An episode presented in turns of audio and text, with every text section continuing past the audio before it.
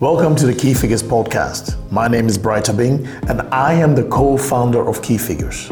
Every Wednesday afternoon at 12 o'clock noon, I will sit down with a key figure within finance, business intelligence, and data to have a wide ranging discussion within this exciting business area. This podcast will be in English or Dutch. And this podcast is for all professionals within the finance, business intelligence, and data area looking to learn, grow their minds, and possibly level up. We at Key Figures believe these three areas are moving towards each other, which is great for decision making. But this evolution brings more challenges and thankfully massive opportunities for businesses. So join me, Brighter being your host, every Wednesday afternoon at 12 to learn, grow your mind, and help improve your business thanks to the insights from the world of finance, business intelligence en data.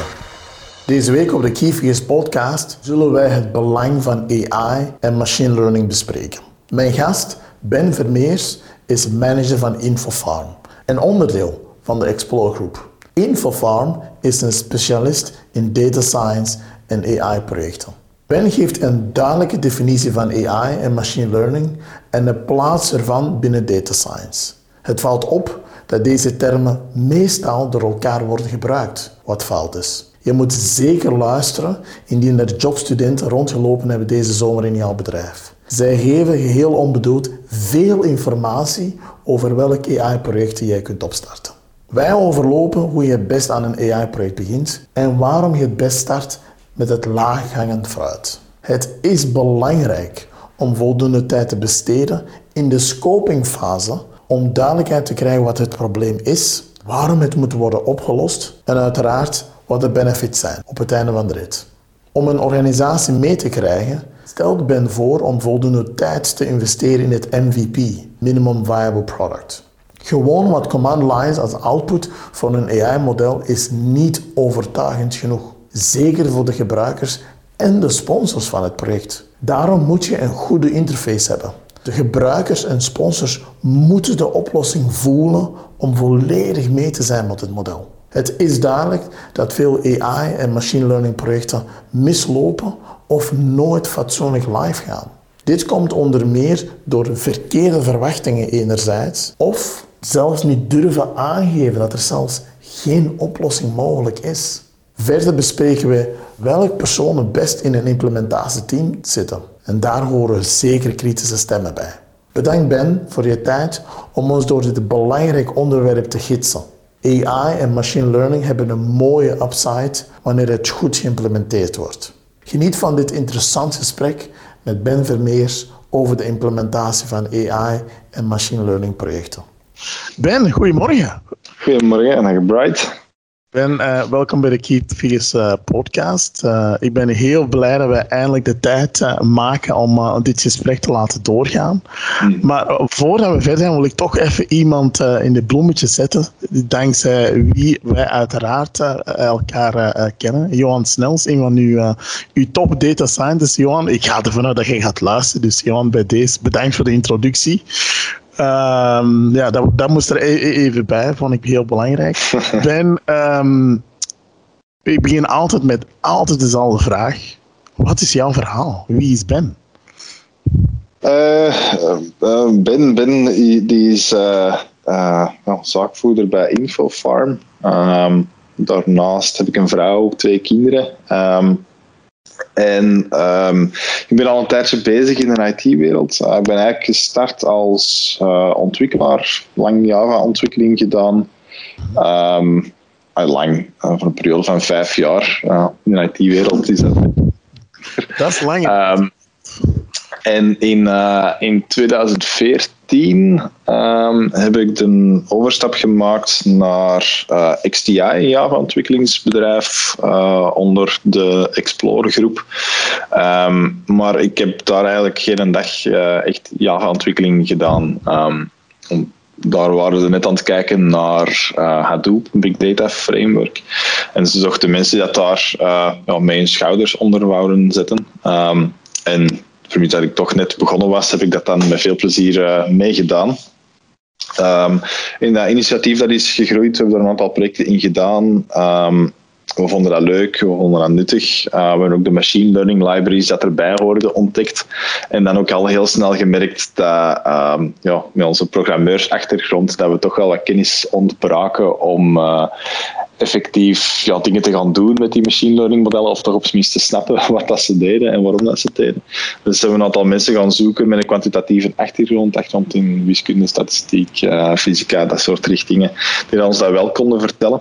Um, en dat is dan uiteindelijk uitgegroeid tot, uh, tot Infofarm. Um, dus we zijn in 2014 gestart. Um, eerst als merknaam onder XTI en daarna volledig zelfstandig. Um, en er is mij dan ook gevraagd om, uh, om Infofarm te gaan leiden, wat ik met veel plezier gedaan heb. Dus ondertussen zijn wij al uh, zes jaar lang bezig met uh, ja, dataprojecten, data science projecten en proberen we die tot een goed einde te brengen.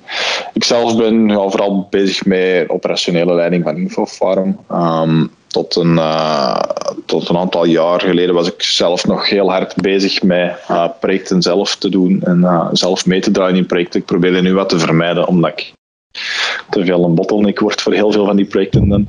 Um, maar ik heb, ik heb heel goede mensen die dat gelukkig kunnen opvangen en die dat iedere dag het beste van zichzelf geven. Dus, dat is een beetje mijn achtergrond. Dus ik heb vooral een achtergrond in, in de technische wereld, met een programmeur. Um, ik, ik ken uiteraard, ja, ik heb wat bijgeleerd over alle soorten algoritmes uh, over de jaren heen, maar ja, zet mij naast een wiskundige en die praten mij daarover heel snel onder tafel natuurlijk. Dat is mooi, dankjewel eh, Ben voor deze intro. Uh, ja, het woord is gevallen, hè. data, machine learning. En laat dat natuurlijk uh, de topics zijn waar ik vandaag toch wel uitgebreid met jou zou willen praten. Hoe zou jij artificiële intelligentie binnen, ik noem dat data, omschrijven? Um, het is eigenlijk, um, ja, artificiële intelligentie binnen data is eigenlijk pas de laatste stap wanneer je begint te denken over we gaan iets met ons data doen. Uh, soms vergeten mensen dat wel eens een keer. Um, maar ja, artificiële intelligentie is, is een breed veld. Uh, je, hebt, zo'n hoop verschillende termen. Mensen spreken over uh, artificiële intelligentie, spreken over machine learning, spreken over data science, spreken over big data. En uh, die termen worden heel veel door elkaar gebruikt. En, en uh, soms weten mensen niet meer goed wat dat wat is. Um, en dan spreken ze over big data wanneer andere mensen over machine learning praten. Um, dus de terminologie op zich is, al, is soms al moeilijk. Um, dus voor mij, artificiële intelligentie is eigenlijk een, een breed een redelijk breed domein. En is, is, eigenlijk iets dat gebruikt wordt om ja, menselijke eigenschappen toe te schrijven aan uh, computers. Dus de computers die daar um, intelligente handelingen kunnen doen. Dat kan gaan over uh, robotica, dat kan gaan over um, kunnen antwoorden op natuurlijk gesproken tekst en dat soort zaken. Um, en daar wordt heel vaak machine learning voor gebruikt om dat mogelijk te maken, maar dat hoeft niet per se. Um, je kunt even goed met een hele goede rule-based engine kun je ook artificiële intelligentie creëren, omdat dat lijkt alsof dat een intelligent systeem is, terwijl je gewoon een simpel rule-based systeem erachter hebt zitten. Dus het hoeft niet per se um, altijd met machine learning te zijn. Um, en het veld van data science is eigenlijk dan een heel breed omvattende verhaal, waar je ja, machine learning, data engineering en artificiële intelligentie, dat je die allemaal gaat combineren om uh, ja, data-gedreven producten dan te gaan maken. Ja. Oké. Okay. Um, dus het is ja, artificiële intelligentie, AI, machine learning, het is vooral de zaak van, van terminologie, ja, uh, okay. denk ik. En, en we moeten proberen van een beetje af te lijnen wat dat wat is. Uh, dat is niet altijd even gemakkelijk. Om met wat te kaderen, Ben, machine learning vind ik uiteraard heel belangrijk, omdat het in mijn ogen heel veel mogelijkheden biedt. Kan je dat even gaan situeren binnen het data science verhaal? Je gaf het daar straks al even kort aan dat dat helemaal op het einde komt, maar mm -hmm. dan heel het data science veld wat gaan omschrijven, waardoor dat het voor mij tenminste, maar ook voor andere mensen die aan het luisteren, duidelijk is waar machine learning zich in het data science verhaal uh, zich bevindt eigenlijk. Mm -hmm. Ja, dus ja, machine learning dat ga je gebruiken um, om je computer dingen te laten leren uit uh, data of uit historische gegevens. Hè, om dan daarna op zelfstandige basis de dingen zelf te kunnen gaan doen. Hè. Bijvoorbeeld het voorspellen van, uh, van bepaalde prijzen of zo. Stel dat jij een tweedehands site bent en jij wilt. Um, mensen die nieuwe zoekertjes op je site zetten, wilt jij een idee geven wat dat ze voor hun zoekertje willen vragen, dan kun je op basis van al je vorige zoekertjes een model gaan trainen dat kan gaan zeggen, oké, uw specifiek zoekertje, ik denk nu dat je dat voor zoveel te koop gaat moeten zetten. Um, maar natuurlijk, om zo'n model te kunnen gaan trainen, als je dat wilt gaan doen binnen een organisatie en structureel wilt gaan doen binnen een organisatie, er gaat heel veel aan vooraf. Want je moet die data beginnen verzamelen, je moet die gaan structureren, je moet die ter beschikking stellen, je moet er dan vervolgens je machine learning model op trainen en vervolgens moet je dat model nog eens integreren in een, uh, in een product en er een interface aanhangen. Dus um, het start eigenlijk, als je, als je dat bekijkt binnen een, context van we willen meer data gedreven gaan werken en we willen data science gaan doen, um, start alles eigenlijk bij het beginnen verzamelen van uw data. Um, op een technisch vlak. En eigenlijk start het zelfs ervoor nog uh, een beetje en start het bij, uw, bij uw strategie. Um, je moet natuurlijk ook weten waarom dat je dat wilt gaan verzamelen, welke problemen je wilt gaan oplossen. Um, dus eigenlijk zou ik zelfs niet zeggen, begin niet technisch, maar begint met een duidelijke strategie voorop te stellen. Um, maar, dus een keer dat je een strategie... Ja, zeg maar. Eh, onderbreken. Um, ik denk dat daar uh, net op dat punt dat het enorm misgaat, dat bedrijven of, of CIO's of, of, of een CMO, dat die een bepaald probleem hebben, maar dat ze niet echt weten dat data science of machine learning een oplossing zou kunnen zijn. We weten mhm. allemaal dat bijvoorbeeld churn prediction een van de meest uh, gebruikte, uh, een van de uh, meest gekende problemen is waar machine learning bijvoorbeeld of data science een oplossing zou kunnen zijn. Welk andere problemen in jouw ogen um, zijn eigenlijk het best geschikt om machine learning um, te gaan inzetten in jouw ogen? Um, oh, Um, dat, is, dat, is een, dat is een moeilijke. Op zich kun je uh, vandaag de dag, wat, wat, is het gemakkelijkste om te doen?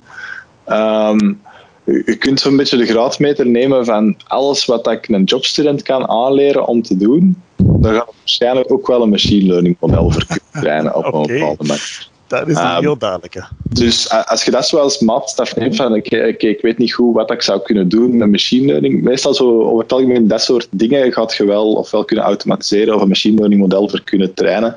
Um, daar mogen dus redelijk zeker van zijn dat, het, dat dat al kan, dat het niet te exotisch is. Um, maar alle zaken waarvan je zegt, van, die lijken mij toch wel heel moeilijk. Um, dingen die daar heel ongestructureerd verlopen, heel onregelmatig verlopen. Um, dingen zoals um, speciale computer vision toepassingen en dergelijke. Sommige heel specifieke zijn relatief makkelijk, uh, maar heel veel van die zaken zijn nog heel moeilijk.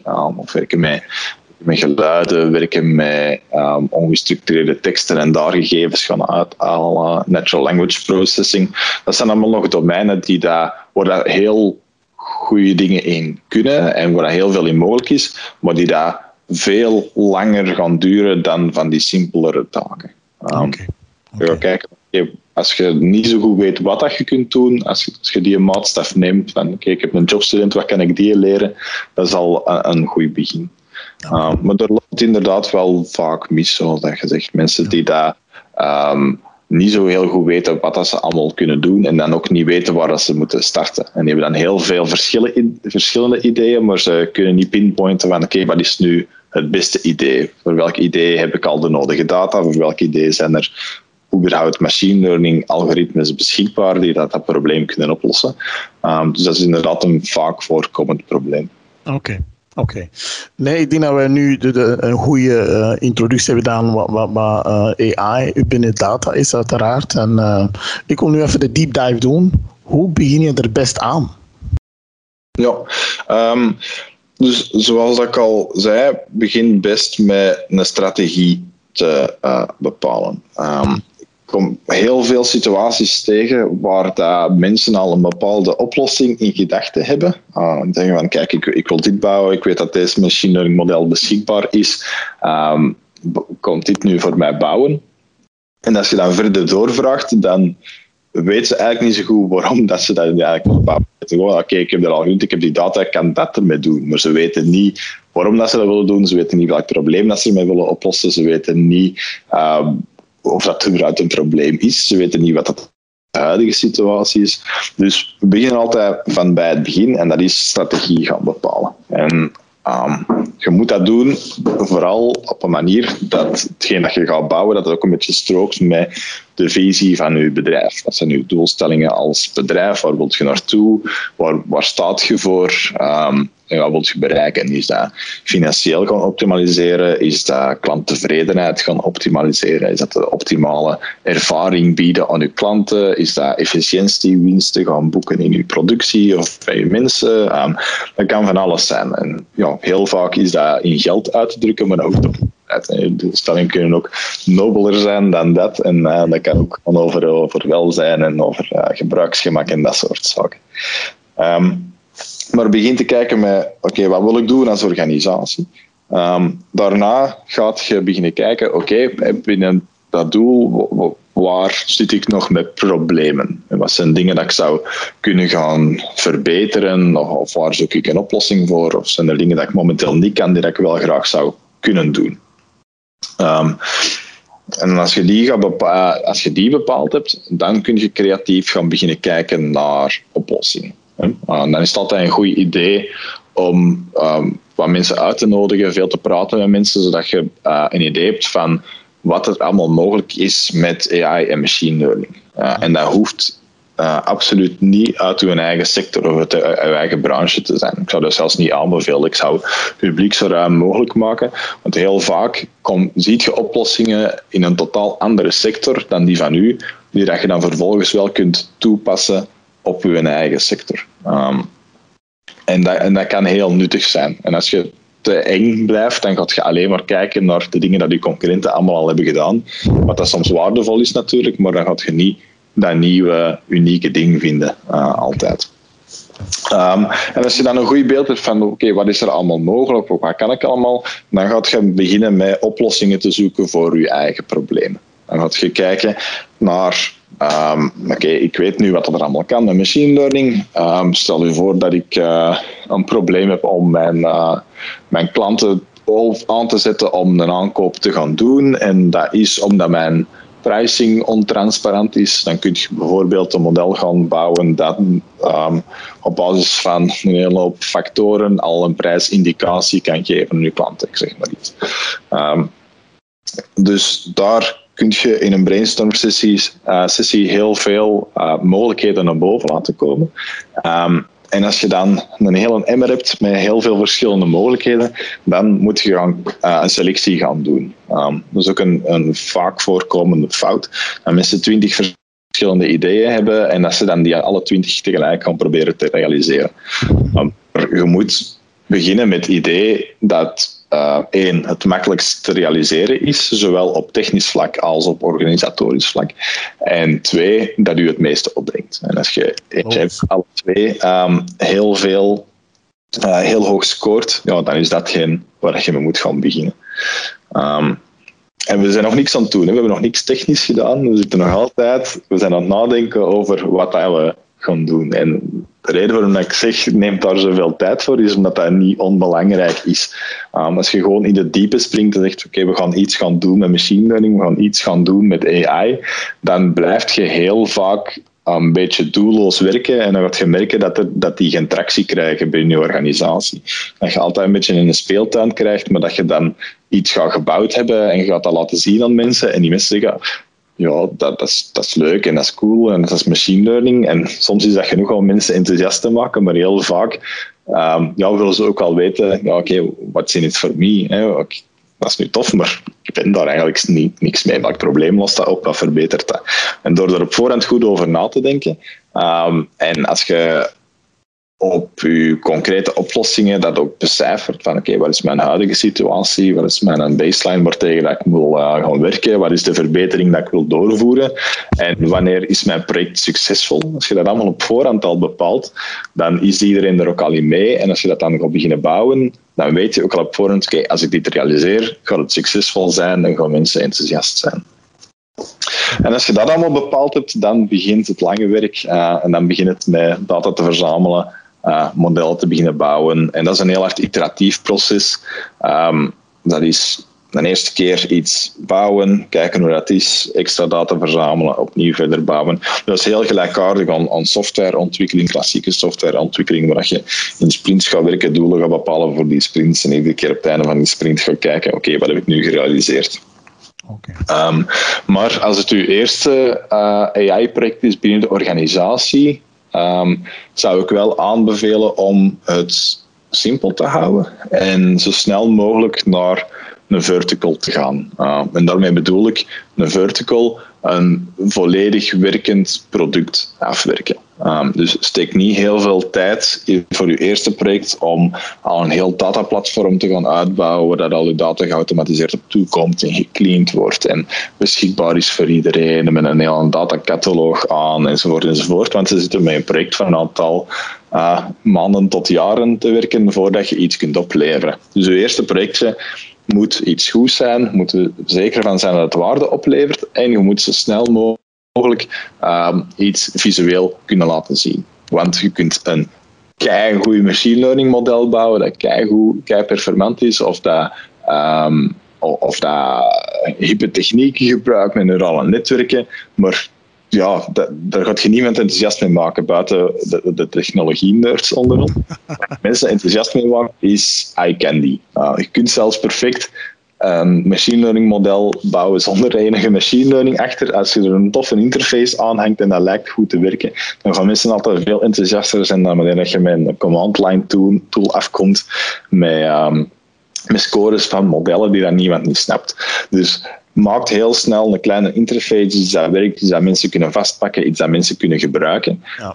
Uh, en gebruik dat om binnen uw organisatie tractie te krijgen, om sponsoring te krijgen van hoger management, omdat zij de budgetten kunnen geven om daar vervolgens mee verder te gaan. Um, en de keer dat je die eerste case vast hebt, ja, dan is het zaak om, om verder te gaan investeren en om het u makkelijker te maken om je volgende cases te gaan doen. En dan moet je gaan nadenken over, oké, hoe, uh, hoe gebruik ik alle data in mijn organisatie, opstellen van een datastrategie um, en effectief ook infrastructuur in place gaan zetten om dat te kunnen gaan doen. Um, en dat is zeker niet onbelangrijk als je structureel datagedreven wilt gaan werken binnen een organisatie. Um, dat is ook een fout die ik veel zie binnen organisaties, dat ze na hun eerste project dat ze die prototype fase niet uitgeraken. Um, en dat ze blijven met kleinere cases werken en dat die nooit niet in productie geraken, dat niet productierijp raken. Of dat ze die kleine prototypes gewoon richting productie zetten en dat die niet performant genoeg marcheren of dat die niet onderhoudbaar zijn. Ja. Um, en dat volgende projecten die dat ze doen, dat die altijd een hele lange doorlooptijd hebben, omdat ze iedere keer vanaf nul moeten starten. Dus vanaf dat je bewezen hebt dat je dingen kunt gaan beginnen doen met, met data binnen je organisatie, dan moet je ook zien dat je een, een dataplatform begint te bouwen waar je al je data kunt gaan centraliseren, dat je weet wie dat er owner is van je data en dat je op een eenvoudige manier aan die data kunt, zonder dat je altijd die hele stap van data cleaning, data exploratie, betekenis zoeken achter data, um, slechte velden uit je data gooien. Als je dat iedere keer opnieuw moet gaan doen, dat is waar dat 90% van de tijd van je project in kruipt. Dat is in dat die data leren kennen, die data gaan halen uit de verschillende bronnen, die data gaan omvormen. Um, hoe meer tijd dat je daar kunt besparen op de lange termijn, hoe sneller dat je nieuwe projecten live gaat kunnen brengen. Oké ik, eh, ik hoor je toch een paar keer verwijzen naar ja, de nood om de organisatie mee te krijgen. Dus ja, dan in, in, dat kader kom je dan heel snel in het change management verhaal. Want ja, een, een dergelijk machine learning gaan implementeren heeft ook een zekere veranderingsproces uh, dat, dat, het, dat het met zich meebrengt. Uh, ik kan me wel iets bij voorstellen dat dat daar dikwijls mee, misloopt. Um, Hoe pak je dat het beste aan? Um, wat dat heel belangrijk is, is um, wanneer je dingen bouwt, um, is dat je geen dingen bouwt om mensen te gaan vervangen. als je het geïntegreerd wilt krijgen in je organisatie. mensen, uh, zeker mensen die dat dingen moeten gaan gebruiken, die gaan die dingen niet graag gebruiken als ze niks meer moeten doen. Dus als je iets bouwt, dat kan zijn dat je mensen werk uit handen neemt, maar zie dat je vooral dat, mensen dingen kunnen gaan gebruiken als hulpinstrument en niet om hun volledig te gaan vervangen. Um, dat is ook iets dat je heel vaak ziet binnen een organisatie, dat er systemen in place worden gezet, um, maar dat mensen uh, beperkt worden in wat dat ze kunnen doen en dat ze het vroeger eigenlijk beter konden doen of anders konden doen. En dan gaan ze altijd workarounds vinden om het toch nog gedaan te krijgen op de manier dat ze het kennen. Um, en je mag ook niet onderschatten wat, wat voor kennis dat er in heel veel mensen in hun hoofden zit. Um, dus uh, we hebben bijvoorbeeld een, uh, een machine learning model gemaakt voor, uh, voor VDAB-vertrajectbegeleiding te gaan doen voor mensen bij VDAB. Um, uh, die ook hun, hun, kans op werk gaan kunnen beoordelen en dergelijke.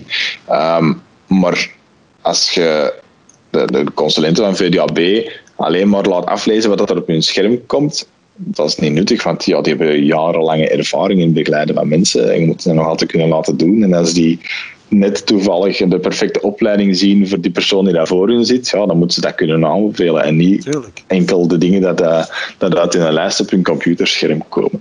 Dus dat is heel belangrijk in, in change management, dat je vooral ook luistert naar de mensen die dat uiteindelijk gaan moeten gebruiken. Um, en dat je uh, de dingen die uit die modellen komen, dat dat past binnen de manier waarop die organisatie werkt en de manier waarop de mensen die dat de producten gebruiken, um, waarop dat die werken. Dus dat is zeker niet onbelangrijk um, wanneer dat je spreekt over implementatie van die modellen. Um, als je een stap vroeger spreekt over ja, hoe, hoe overtuig je de mensen die dat je, project moeten sponsoren, dat je dat project zou mogen gaan doen, ja, dat is die eerste stap waar ik er straks over sprak. Als jij al heel goed weet wat dat je wilt gaan bouwen, waarom dat je dat wilt gaan bouwen, wat dat, kan opbrengen, dan is dat niet moeilijk. Dan maak jij gewoon een mooie case en dan zeg je tegen een baas van kijk, dit is onze strategie, um, dit is een probleem dat ik heb geïdentificeerd. Momenteel zitten we, um, doen we over dat uh, proces doen we vier uur, uh, vier uur manueel werk voor nodig. Als we dat kunnen automatiseren, gaan we daar nog maar uh, een half uur over moeten doen. We doen dat 80 keer per dag. Uh, dus de winst aan het einde van de rit gaat zoveel zijn. Ja, dan, dan is je case gemakkelijk ja, gemaakt. Een trainer, hè? Ja, ja voilà. Dus als je daar gewoon okay. duidelijk over nadenkt van wat is mijn probleem, hoe, hoe ga ik het oplossen en wat ga ik mij opbrengen, dan is dat een no-brainer om daarin te investeren. Um, maar heel vaak wordt die stap overgeslagen en zeggen ze, ja, ja, machine learning, AI, veel mensen zijn er toch mee bezig, misschien moeten we dat ook maar beginnen doen. Um, en dat kan zijn dat, dat toevallig iemand net een target heeft gekregen uh, binnen het management van iets te gaan doen met AI en machine learning, dat hij dan zegt, ah, dat is goed, dat moest ik nog, uh, moest ik nog doen, begint er maar aan. Maar dus meestal geen... Uh, geen garantie op succes, dat soort zaken. Dus als je er op voorhand al eens een keer goed over nadenkt van oké, waarom wil ik het doen en wat wil ik ermee oplossen, dan uh, dat helpt u altijd heel veel vooruit. Welke uitdagingen komen jullie het meest tegen? Um, oh, dus ja, de dingen die, dat misgaan, is, uh, ik heb er al een paar verteld. Hè. Um, onrealistische verwachtingen is iets dat we vaak tegenkomen. Um, ik denk, misschien hetgeen dat we nog het meeste tegenkomen, denk ik, is um, dat mensen overschatten wat er allemaal al mogelijk is met uh, machine learning en, en AI-systemen. Um, er zijn heel veel dingen die nog heel moeilijk zijn. Um, en en dat, is soms wel moeilijk om de verwachtingen daarin wat te temperen. Um, dus zoals ik al zei, zo dingen die met ongestructureerde data te maken hebben, die, die blijven nog altijd heel moeilijk. Tekstherkenning, zeker in het Nederlands, blijft heel moeilijk en dat zijn vaak heel lange trajecten. Dus misschien een tweede probleem. Um, dat is dat de tijd die dan nodig is om een heel goed machine learning model te ontwikkelen, dat dat ook heel vaak onderschat wordt. Um, ik denk dat dat ook wel eigen is aan softwareontwikkeling in het algemeen, dat sommige mensen dat vaak onderschatten, hoeveel tijd dat erin kruidt om iets goed te doen. Um, maar zeker in het geval van machine learning, uh, om echt vanaf niets een machine learning model te ontwikkelen, dat is iets waar daar redelijk veel tijd over gaat. Um, dus dat zijn vaak. Het is te zeggen, de, de eerste pak 80, 90 procent, dat gaat nog relatief vlot, maar om het dan echt helemaal juist te krijgen, dat kan, dat kan heel lang duren. Um, en dat wordt soms wel, eens, uh, soms wel eens onderschat en soms is er ook te weinig tijd voor. Um, maar daarom is het heel belangrijk dat je er goed op voorhand over nadenkt en duidelijk je doelen stelt en duidelijk zegt oké, dit is wat dat je gaat kunnen verwachten voor, uh, voor het budget dat je daar nu in voorop stelt. Uh, als je zegt, we willen daar twee maanden in steken, dan gaan we misschien nog niet hebben dat volledig productierijp is. Um, maar wel iets dat, dat al werkbaar is en waar je je case mee kan kunnen aantonen. Um, dus hoge verwachtingen is denk ik uh, iets waar vaak misloopt. Um, te, weinig kennis over wat er allemaal mogelijk is. En ja, waar het echt het meeste misloopt, is dat mensen al oplossingen in gedachten hebben, maar dat ze eigenlijk nog nooit hebben nagedacht over het probleem dat ze willen oplossen. Um, dus ik denk dat dat nog misschien wel het meeste is waar dat dingen gaan misgaan, is dat ja, mensen komen soms met bepaalde oplossingen en hebben al zo hard gedacht van oké, dit wil ik gaan bouwen, dat ze een beetje naar het oog verliezen waarom dat ze het willen gaan bouwen. En als je daar op voorhand over nadenkt, dan kan het eigenlijk al niet meer mislopen, tenzij dat uiteindelijk gewoon technisch niet mogelijk blijft. En dat is misschien nog een, een laatste probleem dat ik wil uh, schetsen. Dat is niet echt een probleem, maar um, uh, het blijft wel een research-project over het algemeen. Je kunt nooit um, ehm, 100% zeker op voorhand zeggen dat het, het machine model dat je wil gaan bouwen, dat het effectief ook mogelijk is om dat te gaan bouwen. Um, dat is iets heel anders als traditionele softwareontwikkeling, um, waar je eigenlijk heel goed op voorhand kunt gaan uittekenen van dit is wat ik wil gaan bouwen, zo ga ik het bouwen. En je, je zeker zijn dat het mogelijk is.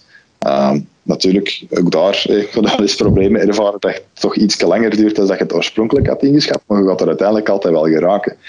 Um, en dat is bij machine learning projecten anders, omdat daar de uitkomst kan zijn, we kunnen het niet doen. Gewoon omdat de data die je hebt, dat die niet toereikend is, of dat er geen, geen structuur in te vatten valt, of dat, dat het gedrag dat vertoond wordt zo random is, dat er geen machine learning model op de treinen valt.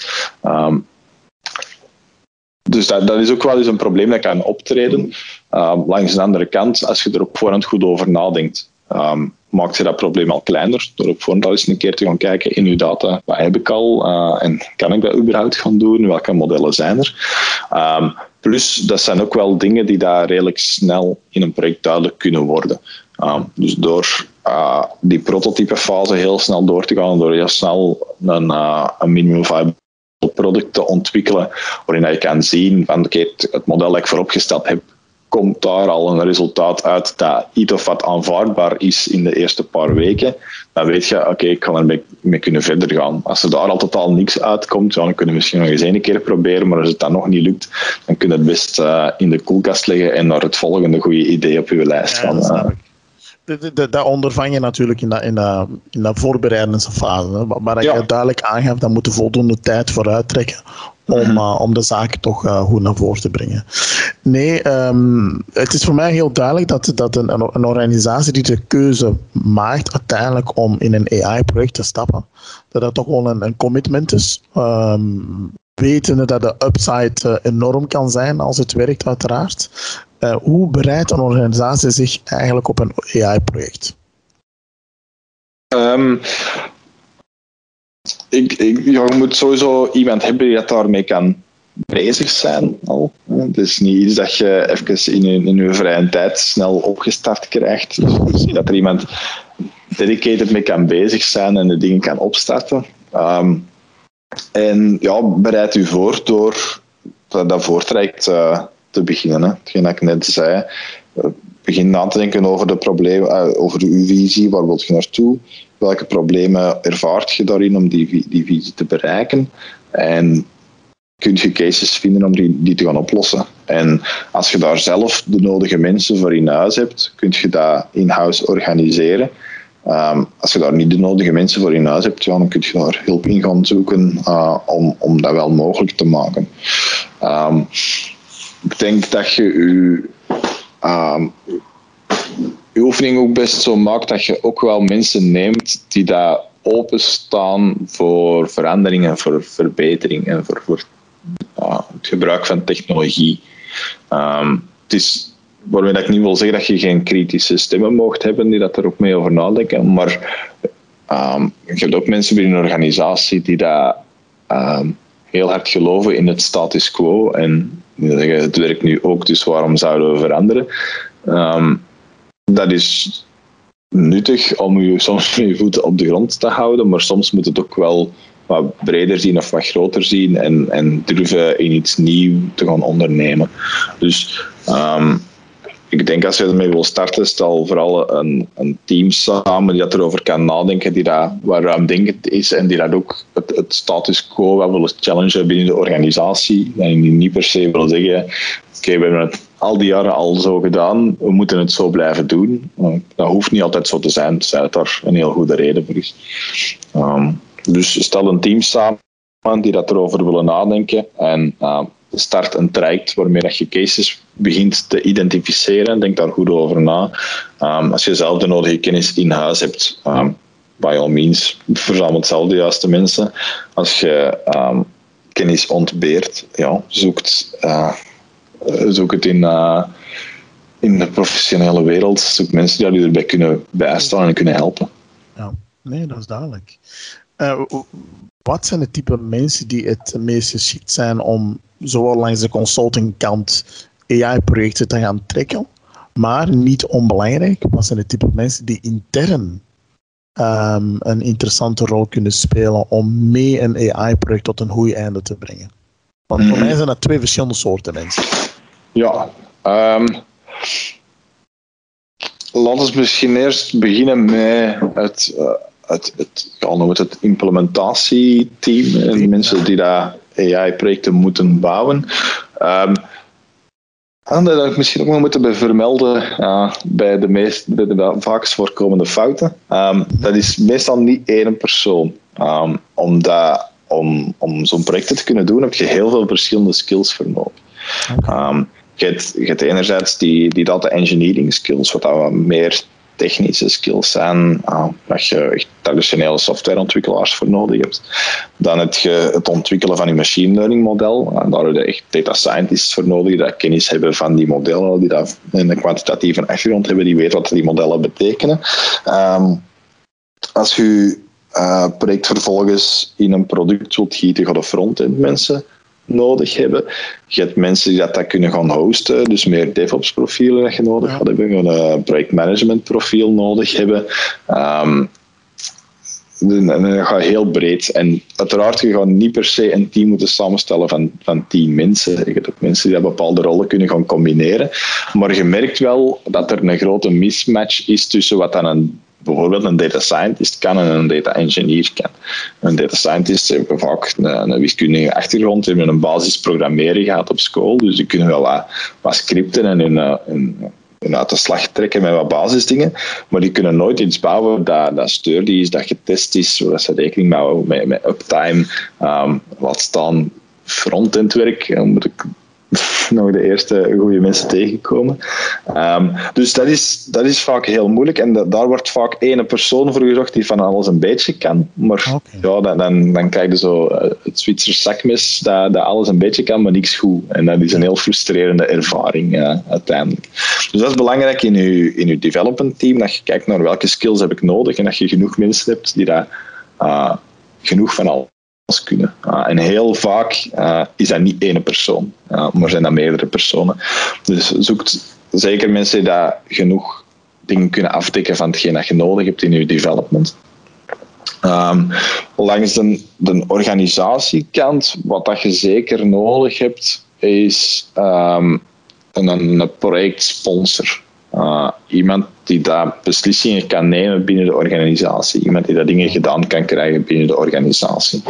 Omdat je um, heel vaak, zeker wanneer dat je pas begint, je hebt een klein team, je gaat heel vaak afhankelijk zijn van andere mensen binnen je organisatie. Dus om data aan te leveren, om dingen te veranderen, om feedback te geven, om ja, gewoon budgetten vrij te krijgen, mensen vrij te krijgen, tijd vrij te krijgen.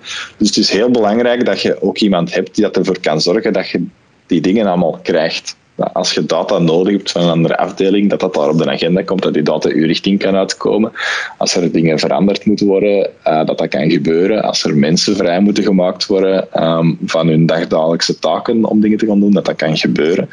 Um, en daar kan het ook heel vaak mislopen of kunnen die projecten heel veel vertraging oplopen, omdat um, ja, andere mensen binnen de organisatie zijn natuurlijk ook nog altijd met hun dagdagelijkse werking bezig. En als die daar tijd voor kunnen krijgen of tijd voor mogen maken, dan, ja, dan, dan komt die project nooit niet van de grond.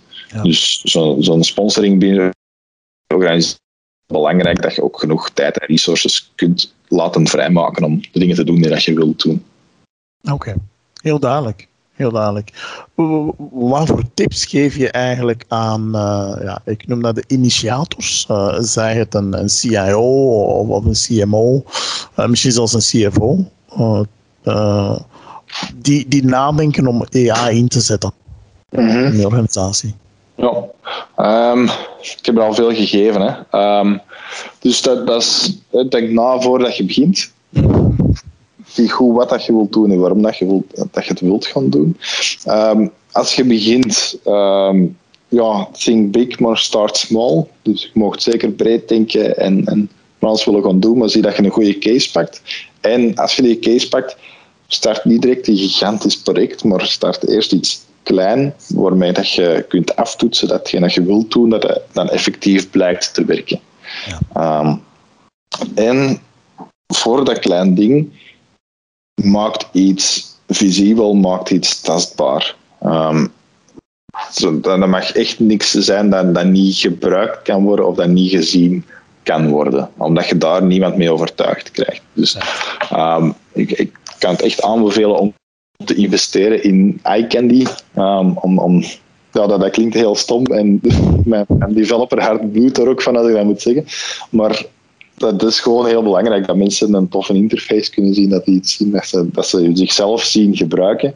Uh, en dat verkoopt altijd veel beter dan, dan een of andere command line uh, applicatie. Denk dat dat zo de belangrijkste punten zijn als je wilt gaan beginnen met, uh, met AI-projecten. Dat is, denk er op voorhand over na. Kies het juiste project. Begint klein. Maakt iets visibel. Um, en dan gaat je over het algemeen altijd wel een succesverhaal kunnen, kunnen creëren. Okay. Kan je misschien twee of drie voorbeelden geven van AI-projecten die jullie hebben, recentelijk hebben gedaan? Uh, uh, om, om even te duiden wat er de mogelijkheden zijn? Mm -hmm. um, een projectje dat, dat binnenkort waarschijnlijk publiekelijk gelanceerd gaat worden, waar ik wel enthousiast over ben, um, is voor uh, Digipolis Antwerpen en stad Antwerpen, uh, voor de dienst cultuur daar, om een uh, gepersonaliseerd cultuuraanbod kunnen, te kunnen geven voor cultuurgebruikers van de stad. Um, dat heet het Socrates-project.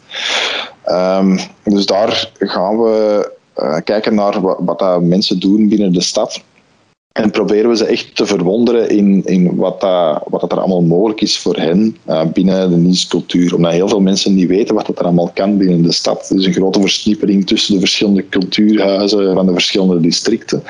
Um, en, en ja, je, je, kunt daar heel veel mee. Hè. Je zou een theorie op basis van het feit dat mensen bepaalde boeken lezen, misschien zelfs kunnen weten welke bepaalde toneelvoorstellingen dat ze leuk vinden. Um, dus, dus, dat hoeft ook niet binnen uh, één ding te blijven. Momenteel zie je heel vaak dat je, wanneer dat je met recommendations gaat werken, dat je binnen één branche blijft. Als je naar toneel gaat, zie je de andere toneelstukken. Als je naar uh, muziekvoorstellingen gaat, zie je de andere muziekvoorstellingen.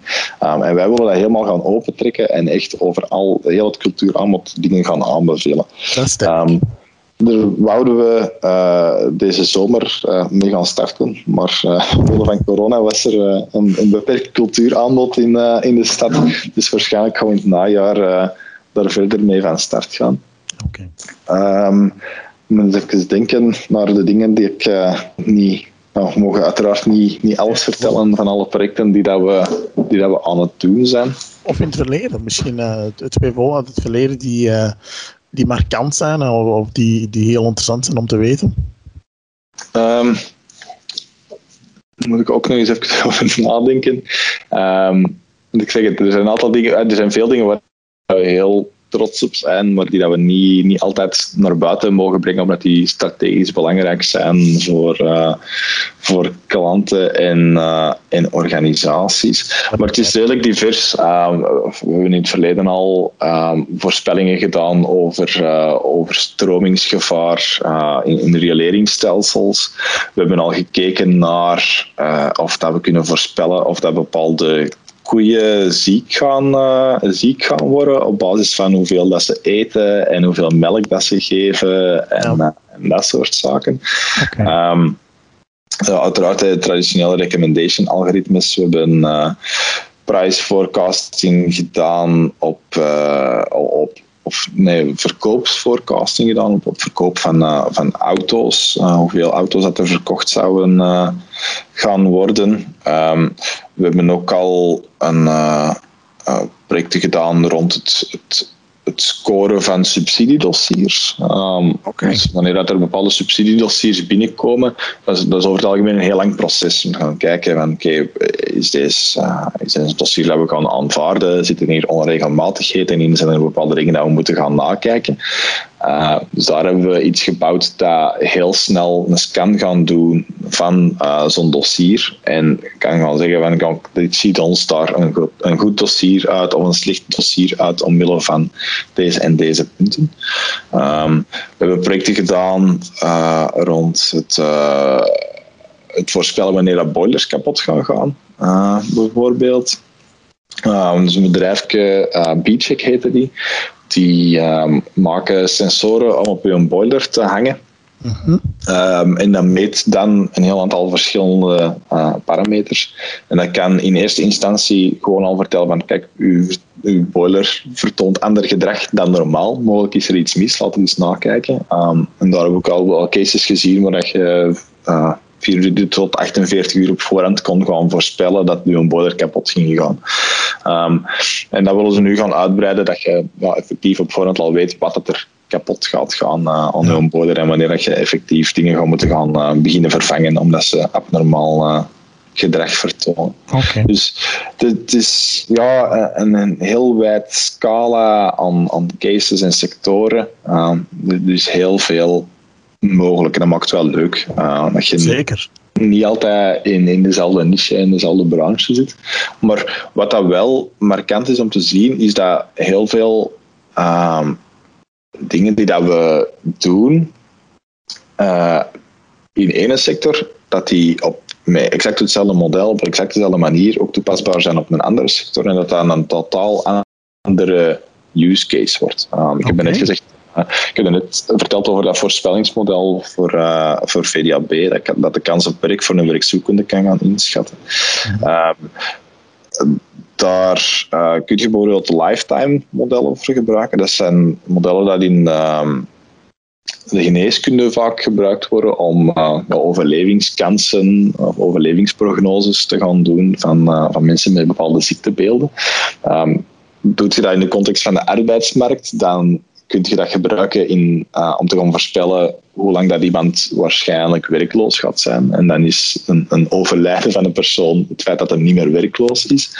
Um, je kunt dat, dat in de context van, van e-commerce en dan kun je gaan voorspellen wanneer dat je klant eigenlijk opnieuw uh, een bepaald product zou moeten gaan voor, uh, bestellen. Als je iemand hebt die dat periodiek besteld, zou je daar kunnen gaan zien, oké, die heeft nu vorige keer zoveel besteld, wij denken dat die daar zo lang mee gaan doen, nu is het tijd dat hij opnieuw gaat bestellen, we hebben die nog niet gehoord, misschien moeten we die eens uh, gaan opbellen en zien dat hij niet bij de concurrentie besteld heeft. Ja. vergeten en we zullen zien dat we die order al kunnen binnenkrijgen. Dus dat is drie keer hetzelfde model, drie keer een totaal verschillende sector, drie keer een totaal verschillende use case. Um, maar dat is wel fijn om die verbanden te kunnen zien en ook tegen mensen te kunnen zeggen: maar, kijk, we hebben het al gedaan. Um, het is niet een nieuwe sector, maar het is wel exact dezelfde case. Oké. Heel, maakt het heel tastbaar, eh, Ben, voor mij. Uh, bedankt. Ik vond het uh, bijzonder. ja, het was vrij technisch, maar ook wel heel leerzaam. waarvoor mijn dank. Misschien eindigen met twee vragen, Ben. waar ben je enthousiast over de komende weken en maanden bij, bij Infofarm? Um, heel veel. Uh, uh, dus natuurlijk, dit is een, een raar jaar geweest. Uh, tot nu toe. We zijn nu september 2020, voor de mensen dan in 2021 aan het luisteren. um, maar op dit moment zijn we september 2020, dus we hebben al, al een, dik half jaar corona gehad. We hebben een dik half jaar uh, thuis gezeten. Dus waar ik eigenlijk het meest enthousiast naar ben, is uh, om iedereen nog eens een keer bijeen te krijgen. Uh, we zijn allemaal van thuis uit aan het werken geweest. En, en, ik ben gewoon al blij ik, als ik iets fysiek mensen zie. Dus dat is hetgeen waar ik nog het meest naar uitkijk. Ik hoop dat we nog eens een keer een goede barbecue kunnen doen met iedereen. Um, naar, naar, projecten toe. Um, onze mensen zijn heel enthousiast bezig. Iedereen um, is ook heel hard aan het kijken naar, uh, naar nieuwe ontwikkelingen binnen cloud-systemen. dus daar kijk ik heel erg naar uit dat we daar meer dingen mee uh, gaan kunnen doen. we zijn spannende projecten aan het doen voor de stad. Ik hoop dat dat cultuurproject er uh, live kan gaan. Zelf ook heel graag terug gebruik van kunnen maken uh, om dat te gaan doen. Um, en ja, ik ben vooral heel enthousiast. Er zijn een aantal mensen gestart, er hebben een aantal mensen stage gedaan deze zomer. Uh, onze mensen zijn nieuwe dingen aan het doen. Um, dus ik ben vooral heel enthousiast om te zien ja, hoe dat die allemaal zich gaan ontplooien in de komende maanden, welke toffe projecten dat die allemaal nog gaan doen. Um, dus daar word ik altijd heel blij van. Van die nieuwe dingen te kunnen, uh, te kunnen ontdekken. Blij te horen. Eindigend, uh, wat is jouw lijfspreuk? Um, ik, ik, heb niet zo'n vaste lijfspreuk, uh, om het zo te zeggen, uh, of een, een, catchphrase of zo. Maar ik, ik, denk dat ik een beetje een echte Belg ben of een echte Vlaming. Um, ik ben nogal heel down to earth signaal gemakkelijk van. En dat is soms wel. Het is niet altijd goed als je met, met data science bezig bent. Soms moet je echt heel wild dromen. Maar ehm, in een professionele context is dat dikwijls niet zo erg om gewoon te zeggen van, van hou het maar simpel. Ehm, de simpelste oplossing is, is vaak de, de beste. Ehm, dus als ik er eentje moet kiezen, zou ik, uh, zou ik die kiezen. Omdat dat in deze context denk ik ook wel nuttig kan zijn als raad voor veel mensen die dat, dat willen doen. Omdat je, ja, mensen hebben vaak heel wilde ideeën, maar het moet niet altijd het wildste zijn. Soms moeten we gewoon beginnen met het simpelste en dat eerst doen. En daar, uh, hadden nog het meeste uit. Dat is een mooie. Klein beginnen en, uh, en, en, verder opbouwen. Dat is een heel goeie. Ben, ik ben u bijzonder dankbaar voor uw tijd en ook voor, uh, voor uw inzichten in verband met machine learning ik kijk, er, ik kijk er naar uit. Ik zal dit uh, misschien september 2021, part 2, laat ons dat misschien uh, gewoon inplannen. Uh, ja, dat is goed. Bedankt enorm voor uw tijd en ook voor onze luisteraars uiteraard. bedankt om te luisteren en ja, we horen en zien elkaar volgende week woensdag. Same time. Dank u wel. Thank you so much for spending your precious time with the Key Figures podcast. Our goal is to deliver value for you the professional within finance, business intelligence, and data. Please share this podcast with anyone who might get value out of it. I would love to get your feedback. So if you have topics you want to see covered on this podcast or even suggestions to improve this podcast, please send us an email to podcast at keyfigures.be.